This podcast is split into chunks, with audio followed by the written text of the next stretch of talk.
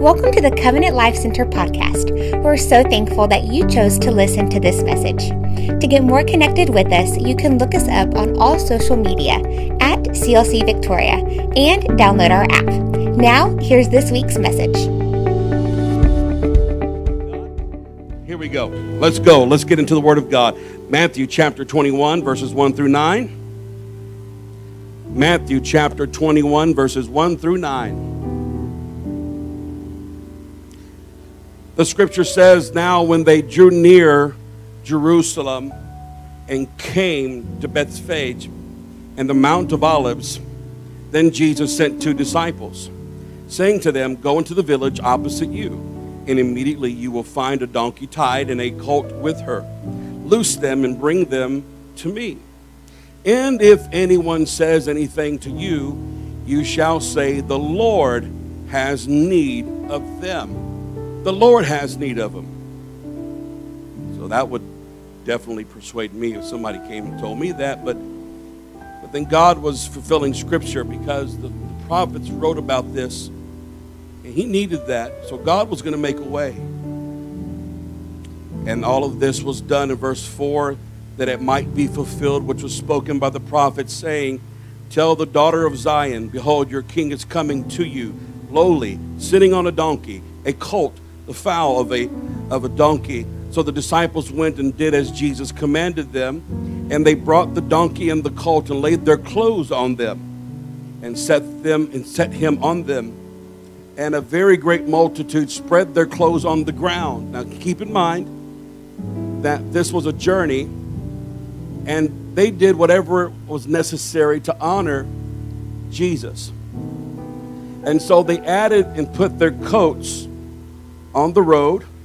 Others cut down branches from trees, which was palm trees.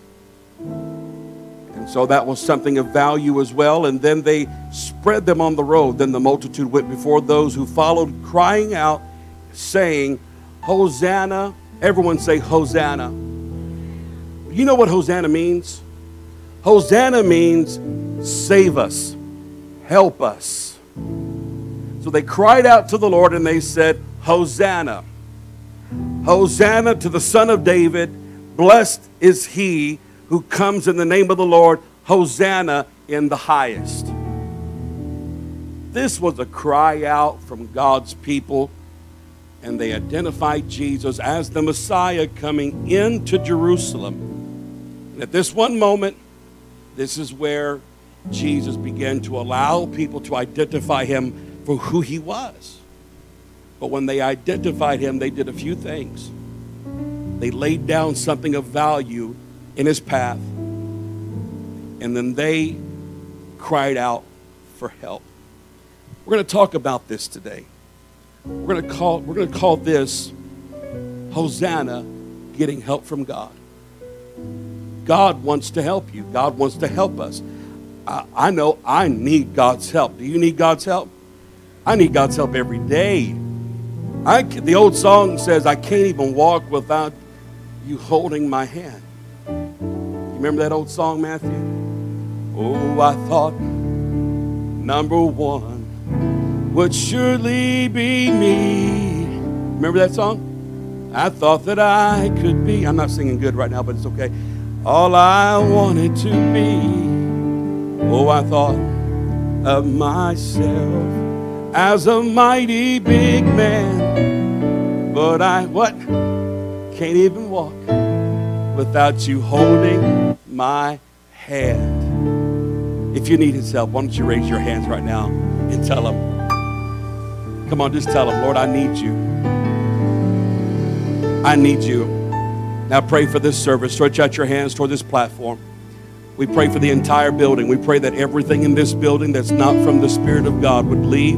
For every distraction, we pray against every opposition, and we pray for the for the anointing to fall from this platform, God, to every every seat, every heart that's hungry. We thank you for your help from your angels, dear God. We thank you for your help from the anointing. I plead your blood, and we call on the name, and everybody say Jesus. Now give him a hand clap of praise. Amen. Amen and, you can be seated this Sunday morning. Thank you so much for entertaining God's presence and being a part of covenant. We are so excited about what God does in our lives that we always have a, a tendency to go and share it with people once it happens. Um, we call it testimonies, right? When God does something for me, I, I have a good habit. I call it a good habit. And sharing it with someone, I can't contain it, quite frankly. I just really can't hold it back. When God has blessed me or my family, I've always always wanted to share his goodness and testify and share with someone. Back in the days, we used to have a testimony service. And we stopped having those because it became into a crying and a whining service. Then we made it where we wanted to share our testimony with people, so we would share it online or share it on Facebook. And, and now we got so many different ways of talking about it. But back in those days, when Jesus was doing something great, Jesus had people telling everyone. When someone got healed, they knew about it. In this scripture, it's a reference to Israel crying out to God, and it's a fulfillment of what the psalmist write and wrote in Psalms 118 and 25. In Psalms 118 and 25, it says, Save now, which actually means Hosanna.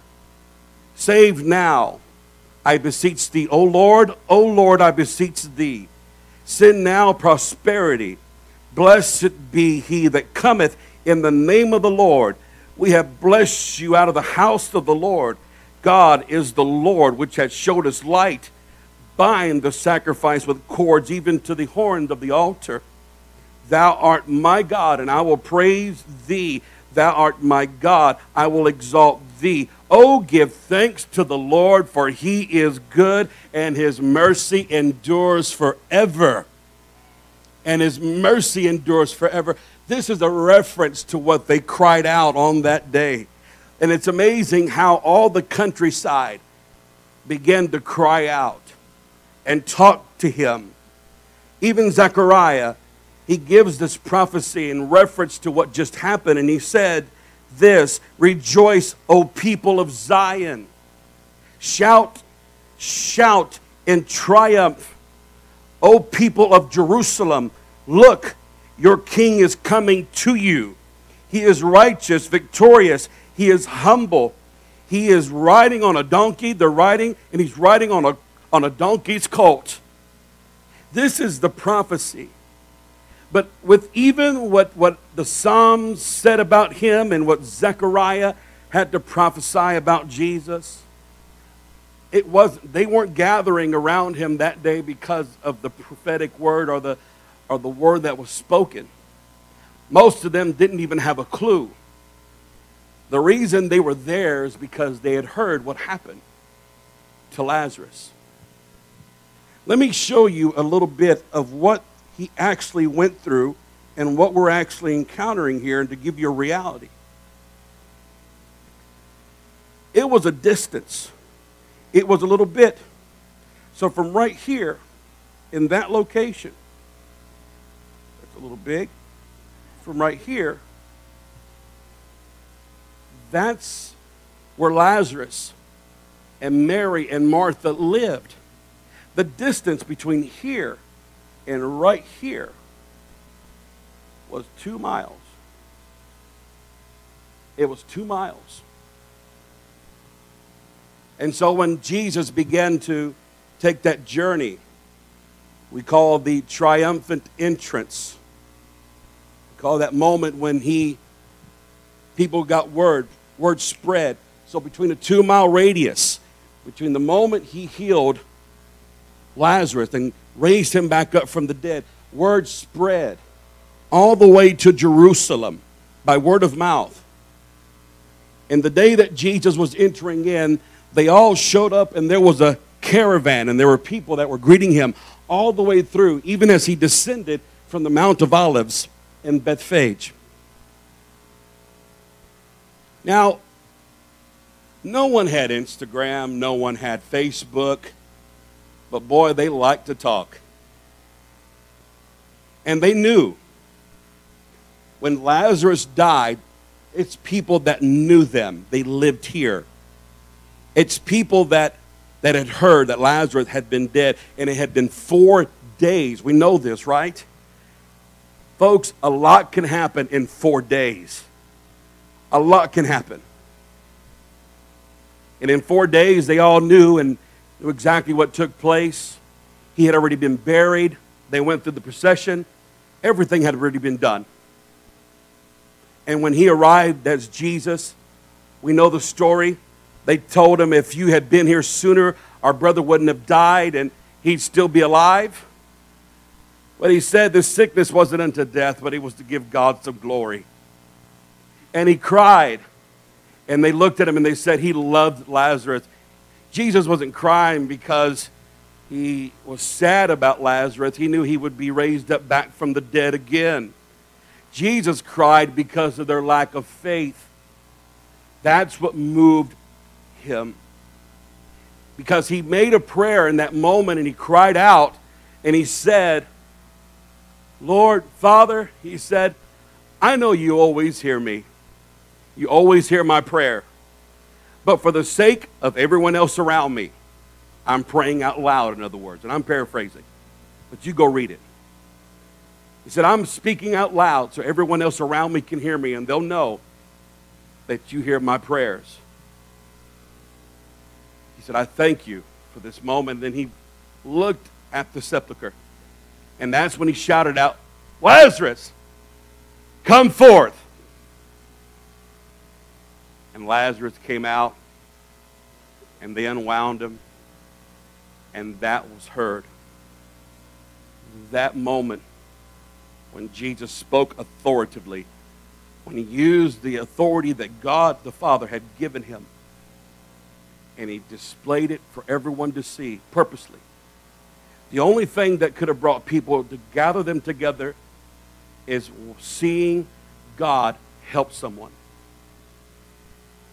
It was God helping someone, helping a family. And that's what drew all the people in. And along that path, from here to the temple, Jesus began to travel. And it's right then and there that people took what they found of value to lay it down at his feet. And guess what their cry out was? Here's what the cry was. Essentially, what they were saying when they yelled out, Hosanna, if you look at it a little bit closer, they were yelling out, Hosanna, help us. If you were able to help Lazarus, you can help me with my problem. And that's what the whole chanting, that's what all of the voices were shout, shouting out and chanting. Almost said shouting. I speak Spanish every once in a while. That's what they were chanting. Hosanna, help us, save us. And this is what's unique about this. Here's what's unique about this they took things of value, they took their clothes. How many of you would give up your new dress to put on some muddy water so someone can be honored and stay dry? How many of you women would do that for somebody? I said women, not men.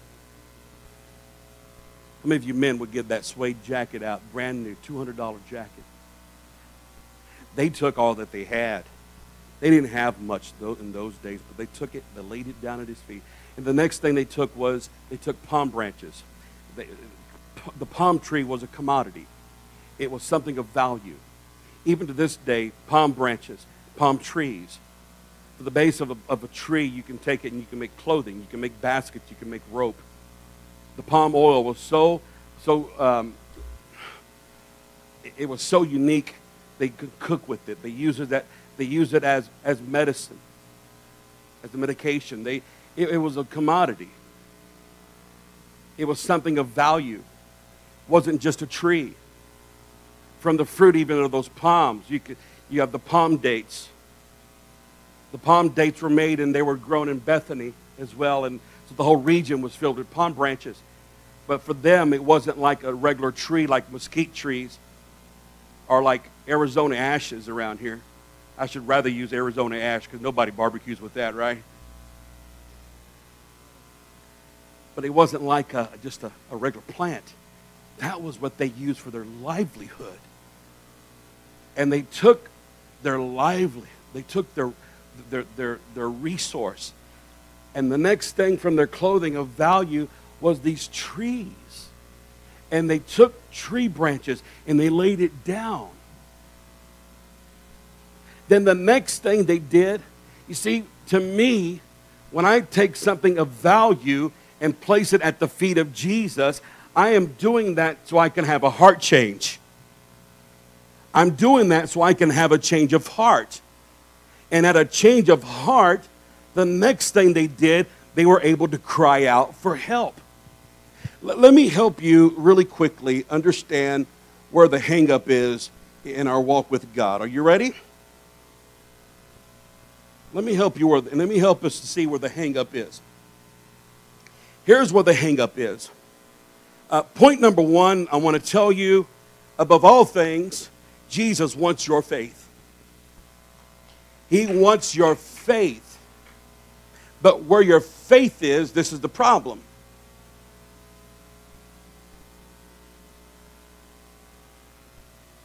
We do it again. There's doubt. Where our faith is. We're not able to cry out or say anything out of doubt and fear. We speak opposite. We think opposite. In order for a heart change, we have to learn how to trust God and believe who He is. The one thing that can change the condition of your heart is this a revelation. How many of you believe in revelation? Revelation's a good thing. But when revelation comes into your mind, what it will literally do, it will begin to cross out and do away with doubt. The revelation was, is they understood by the miracle that when they heard that Jesus performed a miracle in Lazarus' life, they all began to cry out, what? Hosanna, which was what? Help me. Help. In other words, they cried out, Help me. The revelation came from the actions, it came from hearing what God did in his life. They took palm branches, they took coats, they laid them down. Ultimately, God didn't want their palm branches or their coats, He wanted their hearts, He wanted their faith. So what happened was is that it essentially is that everything began to alter. Because here Jesus already had a reputation, guys. He already had a reputation that he was called the Messiah. Some doubted, some made fun. Not everyone believed. Some thought he was the carpenter's son. Uh, what can anything good come out of Nazareth? Is what they said. Come out of Nazareth. Am I saying it right? Nazareth. Can anything good come out of Nazareth? But in this moment, everyone knew Lazarus. Everyone knew the story. I mean, he was part of the neighborhood, right? And everyone knew he had been dead for four days. And after four days, he came in and they were compelled by God. They knew that if he could do it for Lazarus, I'm going to say it again, he can do it for them. And they said, Hosanna. Someone say, Hosanna. Someone say, Hosanna there was doubt. Don't, don't misunderstand that for one moment because the whole region, everyone doubted that Jesus was the Messiah except for those that were near him. They even thought that he was just a prophet. It, it's proven in the scripture.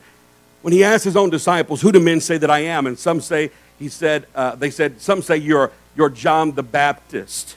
Some say you're Elijah come back from the dead. But then he asked Peter again, and he told Peter, But who do you say that I am?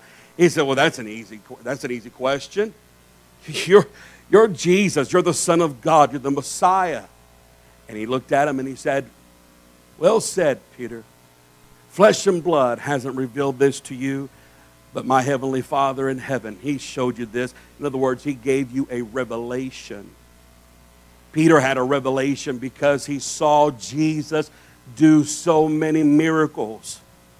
Sometimes God has to prove himself to non believers by showing them how much he cares about them, how much he loves them, and how much he is going to be there for you by his tender mercies. Uh, I don't know how many of you are here today that are recipients of God's mercy and grace, but I do know this I'm one of them.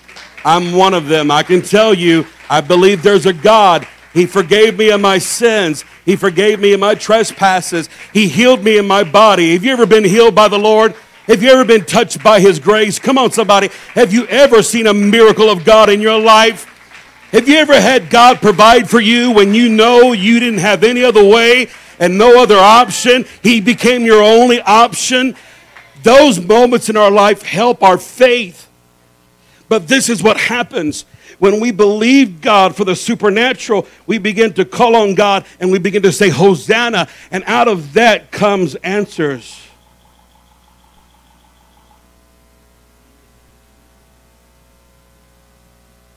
and it rains down and it reciprocates off of this one word.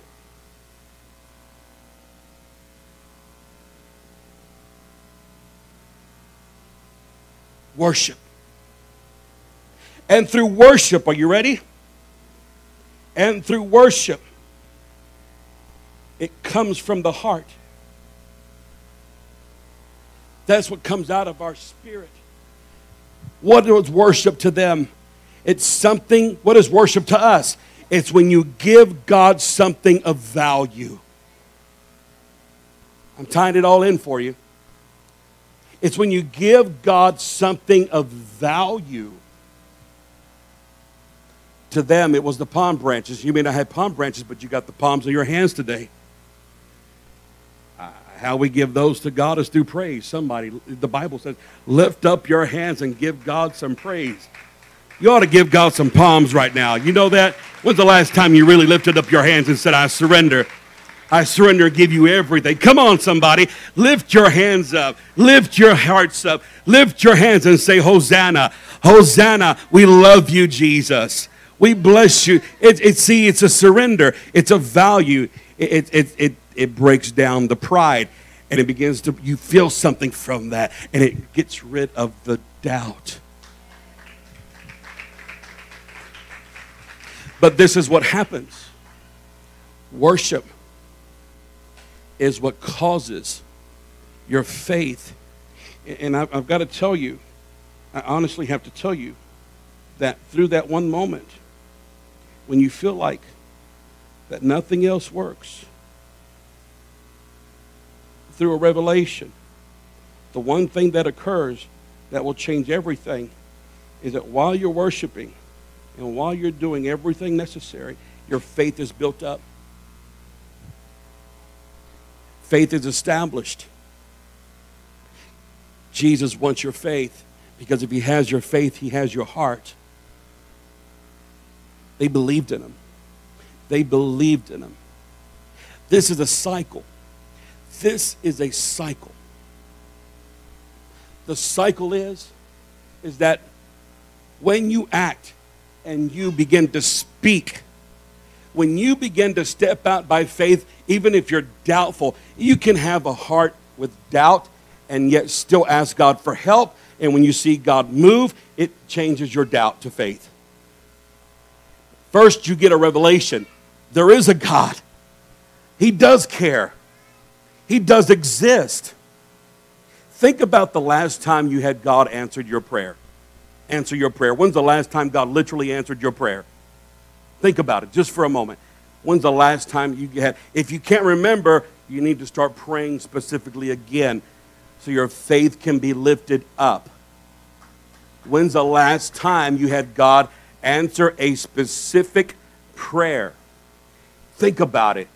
We need answers, answered prayers every month, every week, every day, to be quite honest with you every day to see God come in and move and touch? What changes the heart? What do you have that's valuable?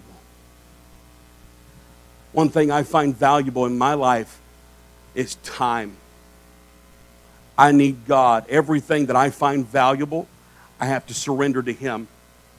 Everything that I find dear to my heart, I have to make sure He is over it. I need help. How many of you need God's help in your life? I need God's help. But point number two, you have to ask Him. What does the Bible say? You know what it says? You have not because you what? Say it out louder. You have not because you ask not. You got to ask. That's it.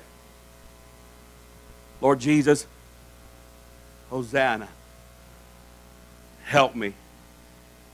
And be specific about it.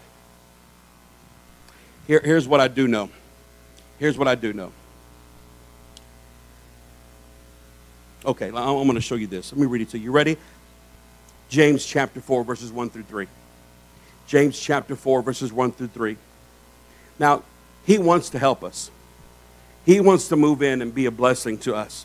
He is the blesser. But it pleases God. It gives God pleasure to help us. But James writes, but we, we fail because we don't know what to ask and how to ask it. But James writes, and he says, What is causing the quarrels and fights among you? Don't they come from the evil desires at war within you? You want what you don't have. So you scheme and you kill to get it. You are jealous of what others have, but you can't get it, so you fight and you war, wage war to take it away from them. Yet, don't you don't have what you want because you don't ask God for it. And then it goes, and even when you ask, you don't get it because your motives are all wrong. And then you want only what will give you pleasure.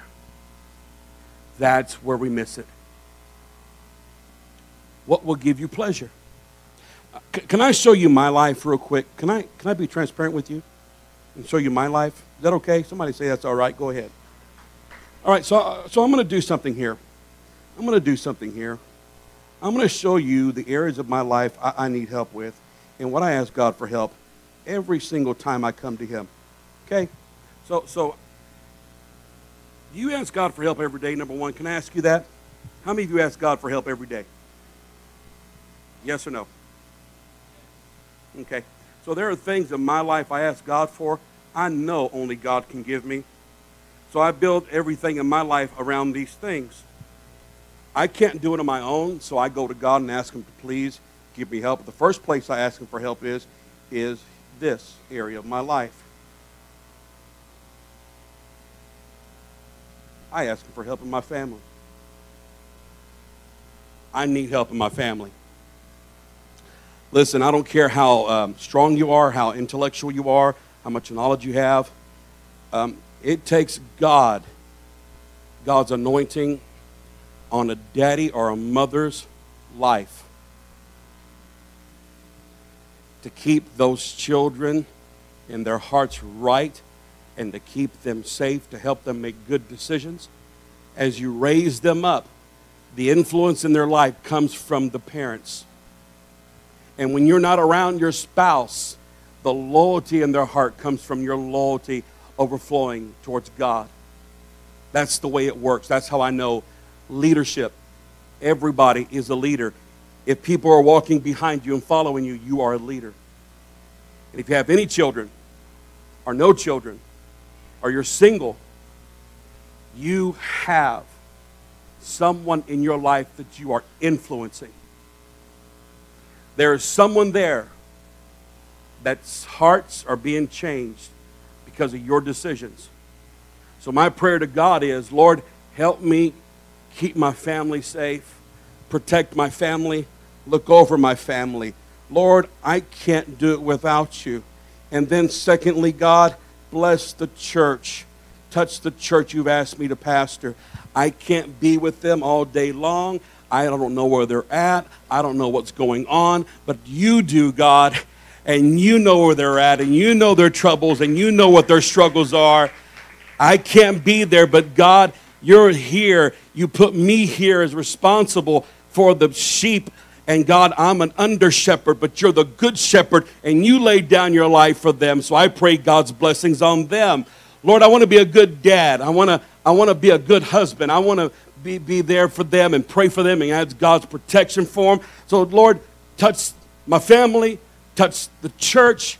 And then, thirdly, God, I'm so busy, but I know I have a lot of things to do and a lot of responsibilities. So, the next thing I need you to do, Lord, and I need your help with this, I, I need you to simply touch my career, touch my business.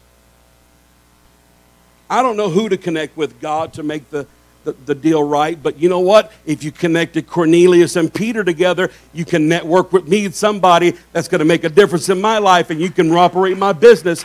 You can put desires in people's hearts to do these things.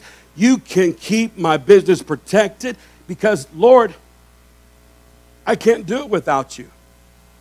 Okay, so that's one thing, right? To pray and ask for help. But here's the other. Here's the other thing. Not only am I supposed to pray and ask for help, but at the same time, I can't be too proud to say, God, if I'm going to ask you for help, I've got to be able to make you the foundation. I have to make you the very center of what I'm asking for and trusting you with it, God. So, this is what I do I take what I've asked God for, I take what I've asked God to do, and I literally will ask Him and give it to Him. I give it to God. And I say, Lord, I lay it down at your feet and I give you my family. I love baby dedications. I love it when parents come up here and they offer and give back to God what God gave to them. Essentially, what they're doing is they're taking something of value in their life and they're saying, Lord, I value my children, I value my relationships, and I'm giving them back to you. I'm going to raise them how you want them to be raised. It's something of value I have to lay down at his feet.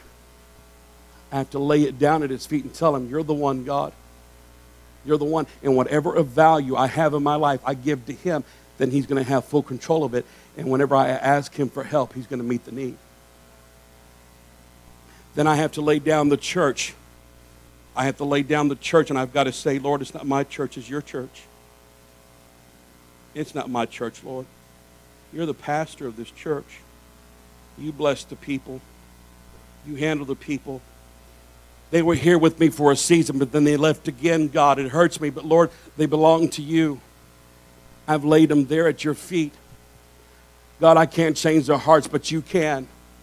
God, I, I don't know what their prayer life is like. I'm going to tell you if you are a member of this church, here's how I pray for you and your families. The first thing I pray is, God, keep their relationship and their marriage strong. The second thing I pray is let the, every child and every every young person and every young adult and every boy and girl have a heart for Jesus and keep the ungodly influences out of their life. But Lord, I lay them at your feet and ask you to bless them today and cover them today. And Lord, give them a spirit of prayer. Let your angels watch over them. I can't do it, but I have to lay it under your feet. And even with my career, I've got to say, Lord, it belongs to you. You may give me an opportunity, God, to do something with it, but it's not my business, it's your business. And if I want him to be the king of kings of my life, then I have to make him, give him everything there. Then he can reign in my life as the king of kings. If you want God to be the king and the Messiah, you have to submit everything to him so he can reign as king in your life. And you have to be able to make sure that you have completely released it. That is a complete release. When you lay it down at his feet, You're essentially telling him if you need to use it to get from point A to point B and it becomes dirty, and I got to go through problems in my life with it, and I'm going to see it hurt or feel like it's lost, it's none of my business. It's now your business, God, and you're going to take care of it. You understand what I'm saying? I lay down my finances at the feet of Jesus. I lay it down. It's all yours, God. It belongs to you. Oh my God. They're using it for what? He bought a 65 inch television. By the way, this is my birthday money. I put it back in the church, so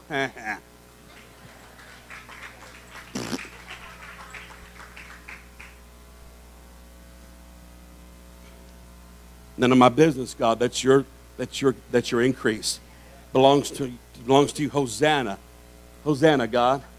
Hosanna. Blessed be the name of the Lord. Hosanna in the highest. I, everything that I find of value, I put it down at your feet, Jesus, and you can trample on it. You can use it. You can bless it. You can do whatever. It's not mine. It's none of my concern. You use it how you see fit. Now, God is going to take your investment and your things that you value, and He is not going to trample over it like that, folks, and not use it for some degree. You understand what I'm saying?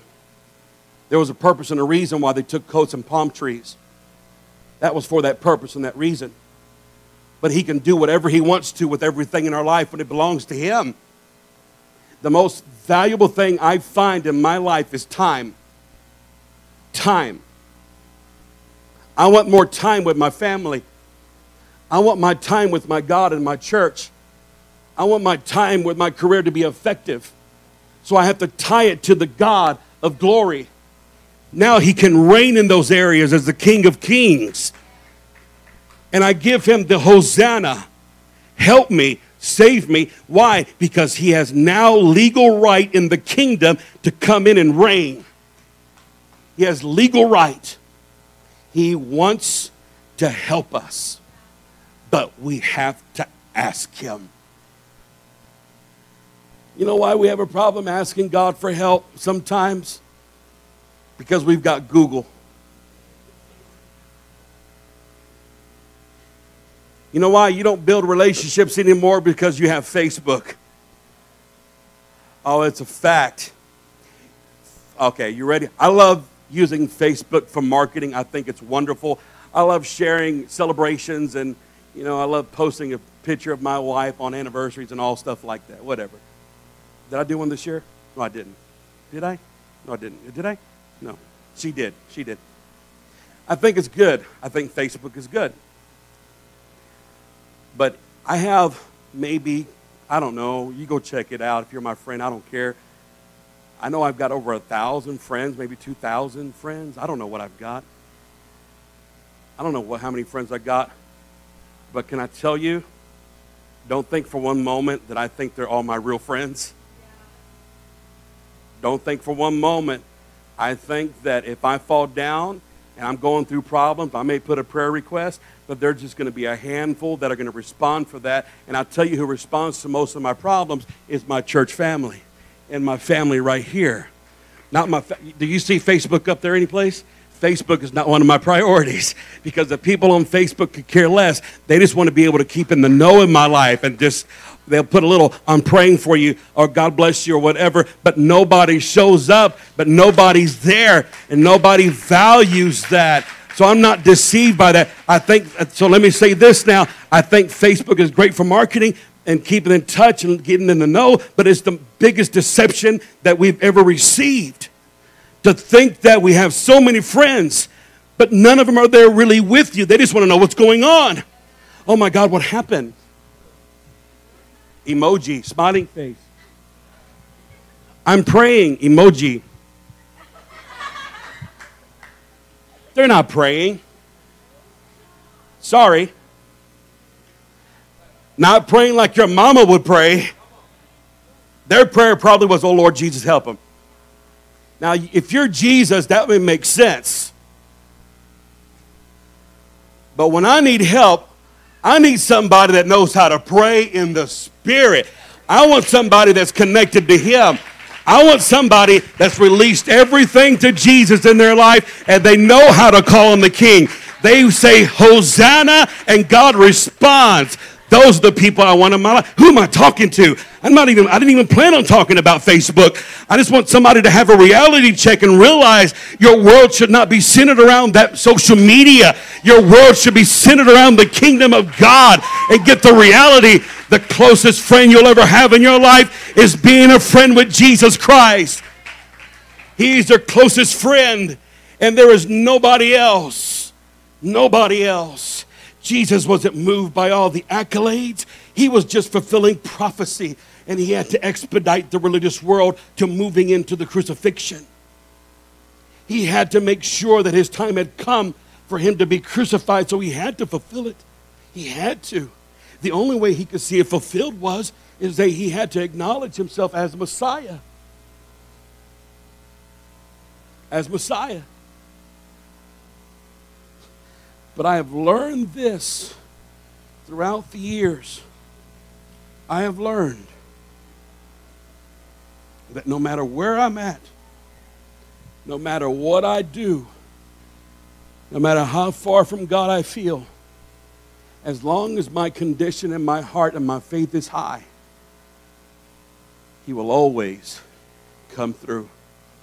Even when my faith is low, in His divine mercy, He will be there. Ultimate, ultimately, that day, ultimately, and you can come up, guys, ultimately, Jesus wasn't after the palm branches and the robes and coats. He was after their heart. He was after their faith. What's the one thing that Jesus prayed for Peter? When he told Peter, Peter, Satan has desired to sift you like wheat. But what did he tell Peter? But I prayed that your what? That your faith wouldn't fail. What does Hebrews chapter 11 say? For without faith, it is impossible to please him. For whoever approaches God must believe that he is, and that he is a rewarder to them who diligently seek after him. He's after your faith. He wants your faith. Let me close with this scripture right here. Are you ready? Luke chapter 12, verses 31 and 32 it says this Seek the kingdom of God above all else. In other words, put your value, put the things that you value the most in subjection to God. In other words, everything you do, tie them to the kingdom. Your job, your family, your ministry, a ministry that God's enabled you to have. I hate saying my ministry. I've never said my ministry. I, do I say my ministry? I hate saying my ministry because it's not my ministry. It is a ministry that God wants to perform through me. It's His ministry. It's not my ministry. It's not your ministry. That's like saying, oh, my, you know, I mean, you can't take ownership of the anointing. The owner, the anointing doesn't belong to you. It's Jesus that's anointed in me, working through me. It's His anointing. You're anointed because He's anointed through you. You understand what I'm saying? It's not mine, it's His. So I submit it to Him. Some of you, your children are blessed because of your heart for God. There's favor. I've learned that as well. I've learned that years ago. There are some people that, that your, your children need to know this. You need to teach your teenagers and teach your children this. You need to teach them and make them very conscious of it that Jesus is the center of everything that we do. And the reason why good things happen to you is because of the mercy of God. Yes, you work hard. Yes, you've got favor. But listen, it's because of God's favor. My little son Joshua was sitting at the table with me the other day. We were sitting in the kitchen. We had a moment. And he asked me a real serious question. He goes, Okay, Dad. He said, What do I, how do I tell kids about Christmas. So, what do you mean, son? He goes, Well, Dad, he said, a lot of, a lot of kids believe in, in Santa Claus. And he said, Dad, I want you to know, Dad, that I, don't believe in Santa Claus. I believe that God blesses us with gifts and, and all that stuff. So he was really serious about it. He didn't want to hurt anybody's feelings. So, Dad, when it comes up, what do I say? I said, Son, number one, you don't have to go out and preach it to everybody.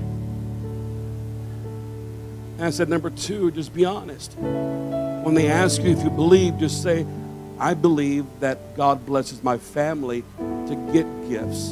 And I thank Jesus for blessing me. That's just what we taught them. I know who butters my bread. I know who butters my bread. I know who enables me to get up every morning with my right mind, girl. I'm telling you right now. I know. I know if I wake up in the morning in my right mind, I give God all the praise for it. At my age, you wake up now and think, oh, thank you, Lord, for letting me wake up today. I didn't used to think that way, but now I say, thank you, Jesus. Another day, let's do it. Go back to bed.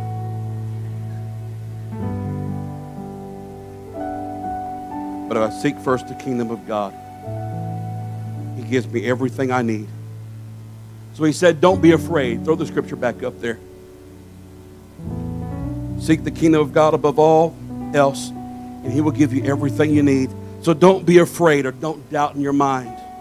Little flock refers to you as a sheep, as sheep.